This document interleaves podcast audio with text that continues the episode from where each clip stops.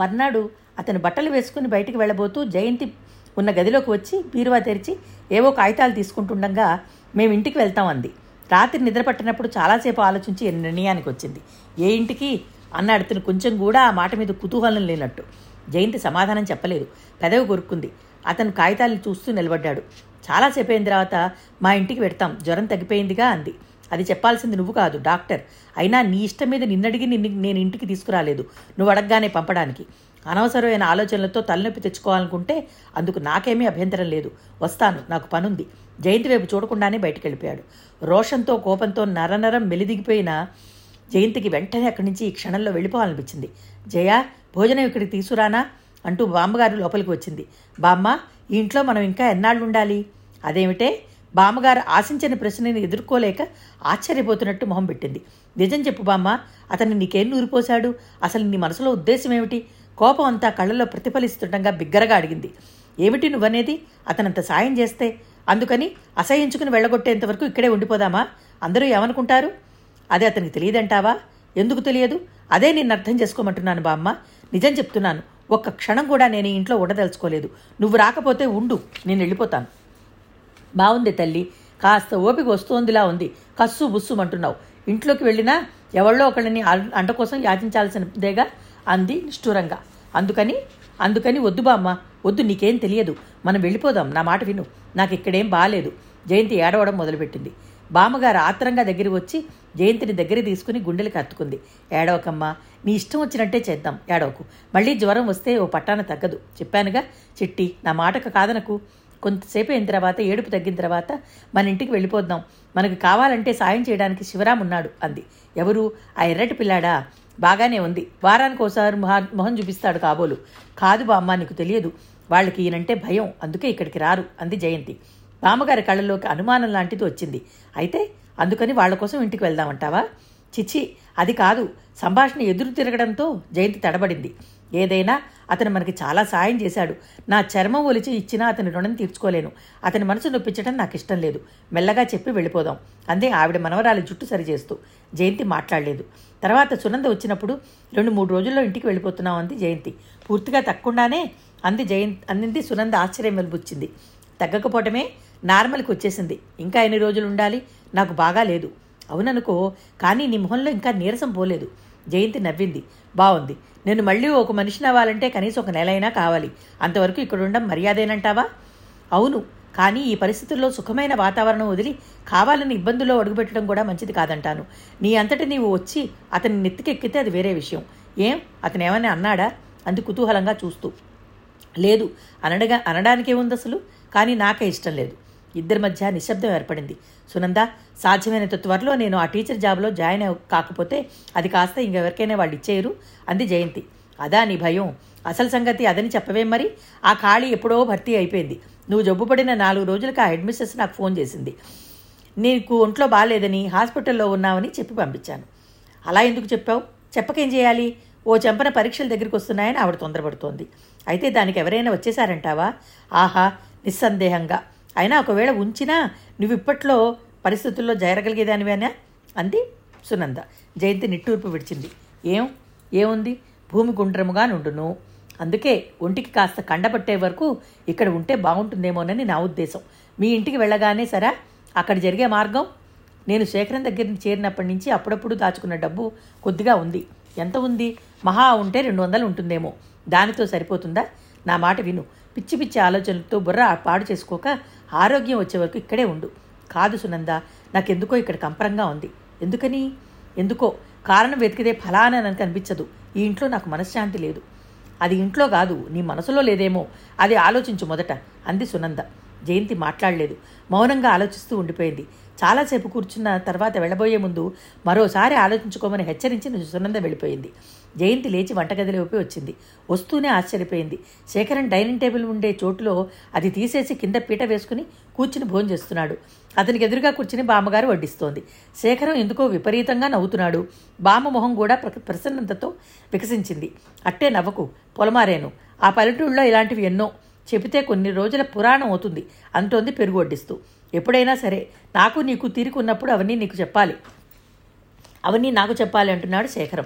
జయంతికి ఇదో కలో నిజమో అర్థం కాలేదు. అతన్ని బామ్మ నువ్వు అంటోంది. పోనీ ఆవిడ కంటే అతని చిన్నవాడు కాబట్టి పోనీ అది సహజమే. కానీ శేఖరం కూడా ఆవిడ నువ్వు అంటున్నాడే. వీరిద్దరికీ ఇంత ఆత్మీయత ఎప్పుడు పెరిగింది? శేఖరం బాలకం చూస్తుంటే బామ్మని బాగా మంచి చేసుకున్నట్టుగా తోస్తోంది. జయంతి లోపలికి వచ్చింది. మనవరాల్ని చూస్తూనే బామ్మగారి మొహం కొద్దిగా గంభీరంగా మారింది. సునంద వెళ్ళిపోయిందా? అన్నాడు శేఖరం. జయంతి శేఖరం ప్రశ్న వినిపించుకున్నట్టుగా బామ్మ నా నాయర్ ఏమైపోయాడు? అంది గోడ కానుకుని నిలబడుతూ. నేనే అనిపించేశాను అన్నాడు శేఖరం. అబ్బాయి చూడలేదు కానీ వెధవ ఎంత దుబారా చేస్తున్నాడని? అది నువ్వు కరి అరికట్టలేవు కదా అని ఆగి పోన్లే ఈ కొద్ది రోజులు వాడి దుబారాతో పాటు జీతం కూడా కలిసి వస్తుంది నువ్వు చేస్తున్న భోజనానికి రుణం కూడా తీరిపోతుంది అంది. అదేమిటే? అంది బామ్మగారు. శేఖర మొహంలో నవ్వుపోయి గంభీరంగా తయారైంది. జయంతి వైపుకు చూస్తూ ఆవిడకు భోజనం పెట్టిన రుణం తీరిపోతుంది. అది సరే నీకోసం ఇంత ఖర్చు పెట్టాను అదెలా రాబట్టుకోవాలో నాకు తెలియడం లేదు అన్నాడు ఆ రుణం పెంచుకోకుండా ఉండాలంటే మమ్మల్ని త్వరగా మా ఇంటికి పంపించేయడం మంచిది. ఖర్చు పెట్టిన దానికి వడ్డీతో సహా వసూలు చేయిందే ఎలా వెళ్ళనిస్తాను? అన్నాడు పీటమించి లేస్తూ. అప్పటికే అతని భోజనం అయిపోయింది. అంటే ఏమిటి మీ ఉద్దేశం? ఆ మాత్రం గ్రహించలేవు. ఇవన్నీ గ్రహించిన తెలివితేటలున్న దానివి అంటే ఏమిటో చెప్తున్నాను విను. కొద్ది రోజుల నుంచి నీ మాటల ధోరణి పూర్తిగా కాకపోయినా చూచాయిగా అయినా నేను అర్థం చేసుకోలేక పోలేదు. నీ అందాన్ని చూసి నేనేదో దానికి ముగ్ధుడనైపోయి నీకోసం ప్రాకులాడుతున్నానని ఈ నెపంతో వలలు పన్నుతున్నానని అనుకోకు నువ్వు. నాకు కావాలనుకుంటే నీకంటే వెయ్యి రెట్లు బాగున్న వాళ్ళు లక్ష మంది వచ్చి నా కాళ్ళ ముందు నిలబడతారు. నా బాధల్లా బామ గురించి. ఆవిడ ఆరోగ్యం మంచిది కాదు. ఈ పరిస్థితుల్లో నీ పిచ్చి ఆలోచనలకి ఆవిడని వదిలేసి ఆవిడ పడే ఆందోళనను గుర్తించలేకపోవడానికి నేను నీలాంటి మూర్ఖుణ్ణి గాను. అతను సూటిగా అనేస్తున్న ఈ మాటలకి మొదట తెల్లబోయింది జయంతి. వెంటనే తేరుకుని విసురుగా ఏదో అనబోయింది. శేఖరం దానికి అవకాశం ఇవ్వకుండానే ఆవిడని గురించి మాట్లాడే అధికారం నాకుంది. ఆవిడ నాకు పరాయిది కాదు. ఛీ సిగ్గులేదు. ఆవిడ అమాయకత్వాన్ని ఆధారంగా చేసుకుని జయంతి ఇదంతా వింటున్న బామ్మగారు వారిస్తున్నట్టుగా బిగ్గరగా అంది. శేఖరం ముఖం ఎర్రబడింది. కానీ తపాయించుకుంటూ పోనీ అలాగే అనుకో అని వెళ్ళబోతూ ఆగి కానీ దానివల్ల నీకు లాభమే గాని నష్టం లేదని హామీ ఇస్తున్నాను. సరే? అంటూ అక్కడి నుంచి వెళ్ళిపోయాడు. జయా అతను మనకి పరాయవాడు కాదని నేను చెప్పటంలా? బామ్మగారు లేచి దగ్గరగా వస్తూ అంది. ఊరుకో బామ్మ దీనికంతటికి నీ చాదస్తమే కారణం. ఆ అలుసు చూసుకునే అంత మాట అనగలిగాడు. లేకపోతే ఎంత ధైర్యం? జయంతి కళ్ళు ఎరుపు రంగు దిగినాయి. తర్జనతో చూపిస్తూ ఇదిగో ఇప్పుడే చెప్తున్నా. నేను ఈ ఇంట్లో ఒక క్షణం ఉండను. నువ్వు అతనికి వెళ్ళిపోతావని చెప్పేయి అంది. అది కాదే జయ నీ మాట ఒక్కటి కూడా నేను వినదలుచుకోలేదు. వినను నేను అంటూ విసురు అక్కడి నుంచి వెళ్ళిపోయింది. ఆ రాత్రి భోజనం చేయలేదు జయంతి. బామ్మగారు ఎంత బతిమిలాడినా వినకుండా వద్దని చెప్పి మంచం మీద పడుకుంది. చిచి ప్రపంచంలో ఏ ఆడపిల్లకైనా ఇంతకంటే అవమానం ఇంకోటి ఉంటుందా? చివరకు కురుపు కూడా ఎవరైనా తన మొహం మీద నువ్వు కురూపి అంటే బాధపడుతుందే? అన్నవాళ్ళని అసహించుకుంటుందే? చిన్నప్పటి నుంచి అందంలో అందరిలో ఒక ప్రత్యేకత సంపాదించుకున్న తనని నిజంగా రా శేఖరానికి ఆ మాటలు అనడానికి ఎంత ధైర్యం? అసలు దీనికి అంతటికీ మూల కారణం బామ్మ. ఆవిడ వాలకం చూస్తే పూర్తిగా అతని మాటలకి లోబడిపోయినట్టుంది. శేఖరం ఎంత తెలివిగా బామ్మని తన వైపుకు తిప్పుకున్నాడు. బామ్మ లేకుండా తనేం చెయ్యలేదని ఎక్కడికి వెళ్ళలేదని గ్రహించాడు. ఇది వల విసరం కాపోతే మరేంటి? పైగా తనంటే ఏ ఆకర్షణ లేదుట. అందానికి ముగ్ధుడు కాలేదుట. తను కల్లో కూడా ఆలోచించిన విషయాలని నెత్తి మీద రుద్దడం వల్ల అతనికేమొస్తుంది లక్ష మంది కాళ్ళ ముందున పడతారట. అది ప్రత్యేకంగా ఛాతీ విరుచుకుని చెప్పాలా? సిగ్గు లేకపోతే సరి. పాపం. అతని దృష్టిలో రేఖారాణి ప్రమీల అంత సౌందర్యవంతులు ఇంకెవరూ లేరని కాబోలు. జయంతికి ఆ క్షణంలో శేఖరం అంటే కలిగినంత అసహ్యం ఇంక ముందెప్పుడూ ఎవరి మీద కలగనంత అనిపించింది. నిద్రపోకుండా మంచం మీద కూర్చుని వెనక్కి జారగిలబడి ఆలోచిస్తున్న జయంతి గదిలోకి శేఖరం రావడంతో ఉలిక్కిపడింది. భయపడకు నేనేం నిన్ను మింగంలే అన్నాడు బీరువా దగ్గరికి వస్తూ. నేనేం భయపట్టలేదు ఎవరికీ భయపడాల్సిన అవసరం నాకు లేదు బీరువా తెరుస్తున్న అతను తలదిప్పి ఇటువైపు చూశాడు. ఆ చూపు చిత్రంగా ఉంది. ఓహో అయితే ఉలిక్కిపోయడం దేనికో మరి? పరధ్యాసగా ఉన్నప్పుడు హఠాత్తుగా శబ్దం వినిస్తే శరీరం దానంతటదే ఉలిక్కిపడుతుంది అలాగా నాకు తెలియదులే అన్నాడు. జయంతి చూస్తుండగానే బీరువాలోంచి డబ్బు తీసి జేబులో పెట్టుకుని సూట్ కేసుకి తాళం వేస్తూ నేను ఊరు పెడుతున్నాను ఇంటి దగ్గర జాగ్రత్త నాయర్ కూడా లేడు అన్నాడు తాళం చెవులు జయంతి మంచం మీదకి పడేస్తూ. మేము రేపు ఉదయం తెల్లవారుగానే వెళ్ళిపోతున్నాం. మీ ఇంటి భద్రత ఇంకెవరికైనా అప్పగించుకుంటే మంచిది. తల తిప్పుకుంటూ అంది జయంతి వాటివైపు చూడకుండా. సరే అయితే తాళం చెవులు చేతిలోకి తీసుకుని అతను వెళ్ళిపోయాడు. జయంతికి నీరసం వచ్చింది. ఏ ఊరు ఎన్ని రోజులు ఏం చెప్పలేదు. అతను అర్జెంటుగా ఒకటి రెండు రోజుల్లో వస్తే ఉండడానికి తనకు అభ్యంతరం లేదు. అతని లోపలికి రావడం ప్రసన్నంగానే వచ్చి గంభీరంగా తిరిగి వెళ్ళిపోవడం జయంతి దృష్టిని దాటిపోలేదు. అయినా ఇదేమిటి? అసలు పరిచయం అనేది లేనప్పుడు అంత ఆప్యాయంగా స్నేహపూర్వకంగా మాట్లాడిన మనిషి ఇప్పుడు ఇలా అంటీ అంటున్నట్టుగా ఉంటాడేంటి? కారణం? ఎవరైనా పరిచయం అయిన తర్వాత దగ్గరికి వస్తారు. ఇతను విడిపోయాడెందుకు ఇదే అతని స్వరూపమా? అని అనిపించింది జయంతికి. శేఖరం ఊరు వెళ్ళిపోతే ఇల్లు వదిలి బాంబ రావడానికి ఒప్పుకుంటుందా? అనే అనుమానం కూడా కలిగింది. అదే నిజమైంది కూడా. నాలుగు రోజుల్లో వచ్చేస్తా అన్నాడు. ఇన్నాళ్ళు ఉండి ఈ కాసులో తొందరపడడం బాగుంటుందా? అతనికి మనకింత చేస్తే? అంటూ ఆవిడ. అబ్బా నీ మాటలు వినాలంటేనే విసుగు. జయంతి విసురుగా అక్కడి నుంచి వెళ్ళిపోయింది. తను తిరస్కరించిన తాళం గు చెవుల గుత్తి బామ కొంకుకి వేలాడుతోంది. శేఖరం ఊరు వెళ్ళి దాదాపు ఇరవై రోజులు అవుతోంది. అతను తిరిగి రాలేదు. కనీసం ఫలానా కారణం వల్ల రాలేకపోయానని ఉత్తరం కూడా రాయలేదు. నీ తిక్క కుదిర్చి నిన్ను ఇక్కడే ఉంచాలని అలా చేశాడేమో అంది సునంద రహస్యంగా. చీపో నీకు బుద్ధి లేదు. కసురుకుంది జయంతి. శేఖరం క్షేమం గురించి కబురు చేయలేదని బామ్మగారికి ఆదుర్ద ఎక్కువైంది. నాలుగు రోజుల్లో వచ్చేస్తానన్నాడు. ఇరవై రోజులు దాటిపోయింది. అబ్బాయి రాలేదేమో అంది ఆవిడ. ఆయనకి ఇలా వెళ్ళిపోవడం అలవాటే బామ్మ. అంది విసుగ్గా జయంతి. పైకి పట్టనట్టు అలా అందే గాని లోపల లోపల కనీసం ఉత్తరమైనా రాయలేదెందుకు అనే అనుమానం కలుగుతూనే ఉంది. ఒకవేళ సునంద మాటకి నిజమేనేనేమో వెళ్ళే రోజున జరిగిన గంట సంఘటనకి తన మీద కోపం వచ్చిందేమో అయినా తనకేం తెలుసు? అతను అప్పుడే ఉళ్ళువే ఊరు వెళ్ళబోతున్నాడని. అసలు ఇంత చేసిన మనిషి అలా నిర్లక్ష్యంగా ఎలా మా ఎందుకు మాట్లాడాలి? కొంచెం ఆప్యాయంగా మాట్లాడితే తను కూడా అలాగే మాట్లాడేది కదా. అతని మాటలు ప్రవర్తన గుచ్చినట్టే ఉన్నాయని స్పష్టంగా కనిపిస్తుంటే ఏం చేయాలి? ఏదైనా ఏదెలా ఉన్నా రోజులు క్షణాల్లా గిరునని తిరిగిపోతూనే ఉన్నాయి. అడపాదడపా శివరాము వస్తూనే ఉన్నాడు. అతనితో పాటు ప్రకాశం కూడా అప్పుడప్పుడు వస్తున్నాడు. వచ్చినప్పుడల్లా వాళ్ళ చేతుల్లో పువ్వులు పళ్ళు తప్పకుండా ఉంటాయి. వాళ్ళు వచ్చినప్పుడల్లా గంటల నిమిషాల్లో దొరికిపోతాయి. బామ్మగారికి కూడా శివరాం కబుర్లు నచ్చుతున్నాయి. బామ్మకి కామేశ్వరం గారికి స్నేహం బాగా కలిసిపోయింది. ఓ రోజు ఆవిడ వచ్చినప్పుడు అక్కడ సునంద కూడా ఉంది. కామేశ్వరమ్మ గారు జయంతి పెళ్ళి ప్రసక్తి తెస్తూ నా ఎరుకలో ఒక మంచి కుర్రాడున్నాడు.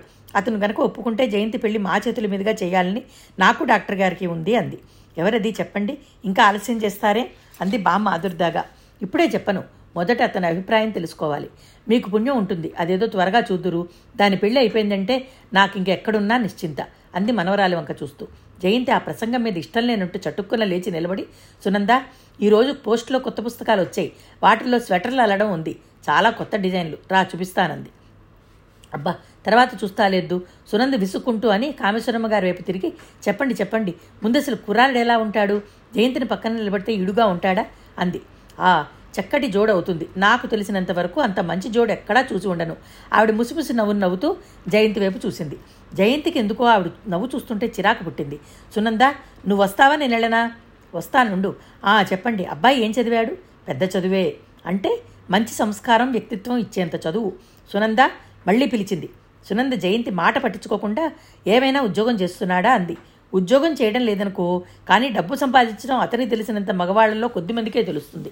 జయంతి వచ్చి సునంద చేయి పట్టుకుని బలవంతంగా లేవదీసి రెక్కబుచ్చుకుని ఈడ్చుకుపోయింది. సునంద వెనక్కి తిరిగి నవ్వుతూ ఇంకోసారి అడుగుతాను అంటూ వెళ్ళిపోయింది. అవతలికి వచ్చేసిన తర్వాత ఏమిటా వెధవ తొందర? ఇప్పుడు ఆ పుస్తకాలు చూడకపోతే కొంప మునుగుతుందా అంది చిరుచు చిరుకోపం నటిస్తూ. ఆ వెధవ కబుర్లు వినకపోతే నీకు నిద్ర పట్టదా? పట్టదు. నా ప్రాణానికి ప్రాణం నువ్వు. నీ కాబోయే మూడు ముందు నాకు నచ్చాలి. ఆ మాట మర్చిపోకు. కల్లో కూడా మర్చిపోను. మరి పాపం ఆవిడంత ఉత్సాహంగా ఆ సంబంధం గురించి చెప్తుంటే అవునులే ఏం చదివాడో తెలియదు ఉద్యోగం ఏమీ లేదు కానీ డబ్బు సంపాదించగలడు. అలా అంటే ఏ ఎలాంటి మనిషో నీకు అర్థం కావడం లేదు? ఎలాంటి మనిషి అంటావు? ఏ వడ్డీ వ్యాపారం తిప్పేవాడో అయి ఉంటాడు.